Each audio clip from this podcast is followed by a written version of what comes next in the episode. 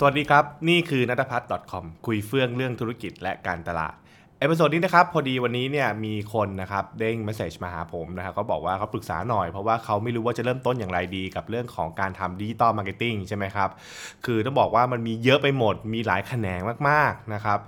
เอ่อให้เริ่มยังไงดีนะฮะซึ่งผมก็บอกว่าเอาจริงๆแล้วมันก็มีอ่าต้องบอกมีหลายทางนะครับในการที่จะอธิบายถึงเวลาบอกว่าเริ่มต้นอย่างไรนะฮะอย่างเช่นถ้าเกิดว่าคุณจะเริ่มต้นอย่างไรในเรื่องของการศึกษาหรือการประกอบอาชีพ Digital Marketing มันจะคิดแบบหนึ่งนะครับซึ่งเดี๋ยวผมคงจะหยิบมาเล่าในเอพิโซดต่อๆไปแล้วกันนะครับแต่ว่าเอพิโซดนี้ผมขอหยิบในมุมมองของการเป็นผู้ประกอบการนะครับว่าเออแล้วเริ่มต้นยังไงดีอ่ะมันเยอะไปหมดนะฮะเพราะว่าเอ่อผมคิดว่าถ้าเกิดวันเนี้ยนะครับไปฟังสัมมนา Digital Marketing ใช่ไหมเขาจะบอกว่าให้เริ่มต้นทำ Influencer อ่าให้เริ่มทำ Facebook อ่าให้เริ่มลง Shopee Lazada อ่าใช่ไหมฮะให้เริ่มทำ ไลน์ ใช่ไหมครับซึ่งซึ่งก็ไม่แปลกอะไรนะคือถ้าเกิดว่าคุณไปคุยกับอ่าเรียกว่าอะไรคุณไปคุยกับอ่าคนที่เจ้าของแพลตฟอร์มนั้นน่ะเขาก็บอกให้ทำแบบนั้นใช่ไหมฮะถ้าคุณไปบอก Google Google ก็บอกว่าให้เปิด Google My Business ให้ไปทำ Search Ad อะไรเงี้ยเป็นต้นเพราะฉะนั้นคือทุกคนก็จะมีโจทย์ในการที่ต้องการจะทำ Digital Marketing นะครับในเครื่องมือต่างๆกันนั่นเองซึ่งอันนี้มันเป็นเรื่องสำคัญนิดนึงเพราะว่าถ้าเกิดเราพูดถึง Digital Marketing เนี่ยนะครับในสิ่งที่หลายๆคนเข้าใจมันคือเรื่องของ Digital Tools ก็คือการที่การตลาดมีเครื่องมือใหม่ๆเข้ามาใช่ไหมครับอย่างเช่นเรามีแอปพลิเคชันนะครับเรามีบริการใหม่ๆอย่างพวกแบบ ไลน์ Man เรามีพวก Grab ต่างๆไปนะครับเรามีเว็บไซต์เรามี Facebook เรามี Instagram มี TikTok อะไรต่างๆนะคือมีเครื่องมือแล้วมันจะเริ่มอะไรดีใช่ไหมครับเพราะฉะนั้นนี่คือสิ่งที่ผมมักจะแนะนำธุรกิจนะครับบอกว่า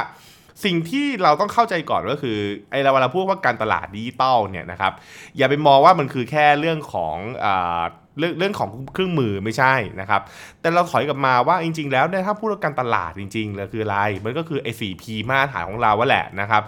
Product Price Promotion แล้วก็ Place ถูกป่ะใช่ไหมครับตัวสินค้าและบริการนะครับตัวสิ่งที่ลูกค้าจ่ายเพื่อใช้การแลกเปลี่ยนนะครับนำมาซึ่งตัวสินค้าและบริการใช่ไหมฮะวิธีการโปรโมทสินค้าทำให้ลูกค้าได้รับรู้รู้จักใช่ไหมครับนะฮะเกิดภาพลักษณ์เกิดภาพจำต่างๆไปทำให้เขาเกิดความต้องการต่างๆนะครับแล้วก็เขาจะสามารถเข้าถึงสินค้าของเรานะครับเข้าถึงบริการเราได้อย่างไรผ่านช่องทางไหนเป็นต้นอันนี้คือพื้นฐานนะครับแต่ถ้าเกิดว่าใครจะแอดวานซ์ไปอ่าเรียกว่าอะไรจะไป เซเว่น พี โฟร์ ซี อะไรอันนี้ไม่ห้ามนะฮะเดี๋ยวมีคนมาถามผมเหมือนกันว่าแล้วถ้าเกิดว่าเป็น เซเว่น พี ในยุคปัจจุบันมันเป็นยังไงเดี๋ยวผมจะอธิบายให้ฟังละกันแต่ว่าส่วนตัวผมเองผมจะบอกว่าทุกอย่างมันกลับไปที่ โฟร์ พี นี่แหละนะครับ โฟร์ พี มันคือคลาสสิกแล้วมันคือจุดตั้งต้นขององค์ประกอบสำคัญทางการตลาดใช่ไหมฮะเพราะฉะนั้นเนี่ยถ้าเรามองจริงๆแล้วเครื่องมือนะครับดิจิตอลต่างๆเนี่ยนะครับไม่ว่าจะเป็นพวก Facebook Messenger ไลน์ ต่างๆไปเนี่ยนะฮะมันก็คือเครื่องมือเข้ามาช่วยทำไอ้ โฟร์ พี เนี่ยนะครับให้มันดีขึ้นใช่ไหมทำตัว Product ให้มันดีขึ้นทำตัว Service ให้มันดีขึ้นมีช่องทางการซื้อสินค้ามากขึ้นทำให้มันง่ายขึ้นสะดวกขึ้นอะไรก็ว่าไปเป็นต้นนะครับนี่ก็คือกลไกของมันนะครับเพราะฉะนั้นเนี่ย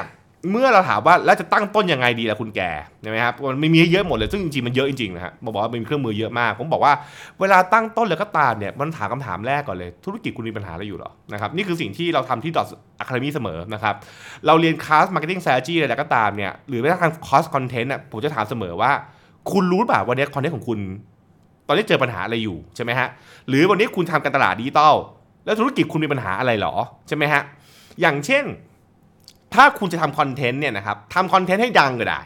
ทำคอนเทนต์ให้คนเชื่อมั่นก็ได้ทำคอนเทนต์ให้คนอยากได้ก็ได้ใช่ไหมฮะหรือทำคอนเทนต์ให้คนแบบว่า engagement ก็ได้แต่ต้องถามก่อนว่าทำไปทำไมที่ทำเนี่ยเพราะว่าธุรกิจของคุณเจอปัญหาอะไรอยู่ใช่ไหมครับเราต้องคิดอย่างนี้ว่าเครื่องมือเนี่ยมันถูกหยิบมาใช้เนี่ยเพราะเรากำลังเจอปัญหาบางอย่างก็นึกง่ายๆฮะเราหยิบเลื่อยออกมาใช่ไหมครับเพราะว่าเราต้องการที่จะเลื่อยไม้ใช่ไหมครับเรามีไม้เราต้องการแบ่งไม้เป็นสองชิ้นใช่ไหมฮะเราหยิบ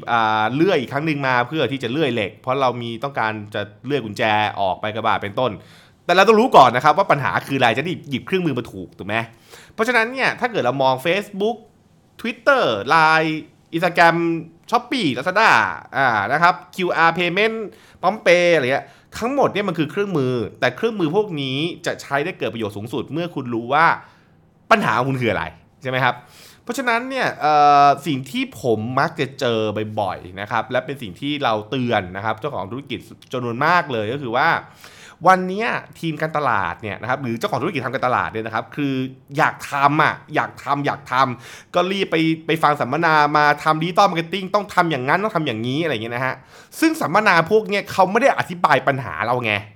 เขาอธิบายว่าเขาขายเครื่องมืออะไรนะฮะเพราะฉะนั้นเนี่ยมันจะไม่เวิร์กเลยถ้าเกิดปัญหาของเราไม่ได้เหมาะกับเครื่องมือของเขานะครับมันต้องตั้งต้นจากกันว่าแล้ววันนี้คุณมีปัญหาอะไรอยู่นะครับแล้วเราค่อยไปจับคู่มาให้ถูกต้องนั่นเองเช่นนะครับคุณบอกว่าปัญหาของเราคืออะไรการเข้าถึงลูกค้าคือเรามีลูกค้าอยู่ข้างนอกด้านแต่เราเข้าไปถึงเขาเราจะใช้เครื่องมือในการเข้าถึงเขาอ่ะงั้นก็มาดูกันสิ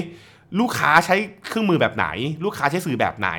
สื่อแบบไหนเข้าถึงเขาได้ดีที่สุดได้ตรงตอบโจทย์มากที่สุดเป็นต้นใช่ไหมครับปัญหาในเรื่องของการสร้างการรับรู้คือลูกค้าเรียกว่าอะไรฮะแบบไม่สนใจเราอ่าไม่สนใจเราไม่รู้จักเราอ่าถ้างั้นทำคอนเทนต์ถูกป่ะก็ไปทำคอนเทนต์ใช่ไหมฮะปัญหาในเรื่องของภาพลักษณ์ก็คือเขามีความรู้สึกไม่ดีกับสินค้าเขามีความรู้สึกว่าเราเนี่ยมันก็ทำคอนเทนต์ไปเรื่องทำแบรนดิ้งอะไรก็ว่าไปเป็นต้นปัญหาด้านช่องทางการจำหน่ายคือลูกค้าซื้อยากนะครับในคือลูกค้าอยากซื้อแต่ซื้อไม่ได้ใช่ไหมฮะอย่างผมเองผมมีหลายสินค้าที่แบบว่าอยากซื้อซื้อไม่ได้ซื้อยากเป็นต้นก็ทำให้มันง่ายใช่ไหมก็อย่างเช่นจะเพิ่มเครื่องมือเพิ่มช่องทางจะสั่งซื้อทางไลน์ไหมสั่งซื้อทาง Facebook ไหมสั่งซื้อทางเว็บไซต์ไหมเพราะแต่ละคนก็มีแต่ละคนก็มีโจทย์เหมือนกันนะถูกไหมฮะนะครับหรือแม้กระทั่งปัญหาด้านบริการคือลูกค้ามีปัญหาอยากทำอะไรนะครับก็โอเคงั้นจะแก้ปัญหาให้นะครับเรามี ไลน์ Call Center เรามีสวิตต่างๆไปมีแชทบอทอะไรก็ว่าไปเป็นต้นนะครับนั่นก็คือสิ่งที่ผมมักจะบอกว่าเนี่ยถ้าเกิดว่าคุณจะตั้งต้นนะก็ไปตั้งต้นแบบนี้นะครับคือเราทำงานการตลาดเนี่ยจุดตั้งต้นของมันไม่ใช่เรื่องเครื่องมือจุดตั้งต้นของมันคือปัญหาและปัญหาจริงๆตั้งต้นมันย้อนกลับมาก็คือสิ่งที่ชื่อว่าลูกค้านะครับคือลูกค้าเป็นคนขับเคลื่อนลูกค้าผมจะพูดประโยคนี้เสมอนะครับใครมาเรียนที่ดอทเนี่ยผมก็พูดว่าจำไว้เสมอว่าลูกค้าคือคนขับเคลื่อนการตลาดของคุณคือลูกค้าจะเป็นคนบอกเองนะครับว่าคุณทำอะไรต่อถูกป่ะเพราะว่าสุดท้ายคุณต้องการขายของให้ลูกค้าใช่ไหมคุณก็จะคุณก็ต้องเข้าใจว่าลูกค้ามันตอนนี้เป็นอะไรนะเกิดอะไรขึ้นนะฮะแล้วเราจะทำให้เขาเนี่ยนะครับมาเป็นลูกค้าได้อย่างไรอ่ะใช่ไหมเราก็ต้องไปดูว่าเอ้ยลูกค้าเขาคิดอะไรเขามีปัญหาอะไรเขาต้องทำอะไรบ้างเราคิดจะอย่างนี้เสมอนั่นเองนะครับเพราะฉะนั้นเนี่ยอ่านี่คือคำแนะนำของผมนะนะครับอ่ากับคนที่ถามมาด้วยว่าถ้าเกิดว่าจะตั้งต้นอย่างไรถ้าขาดคุณทุนเรื่องของการทำธุรกิจนะฮะนะครับในการทำ Digital Marketing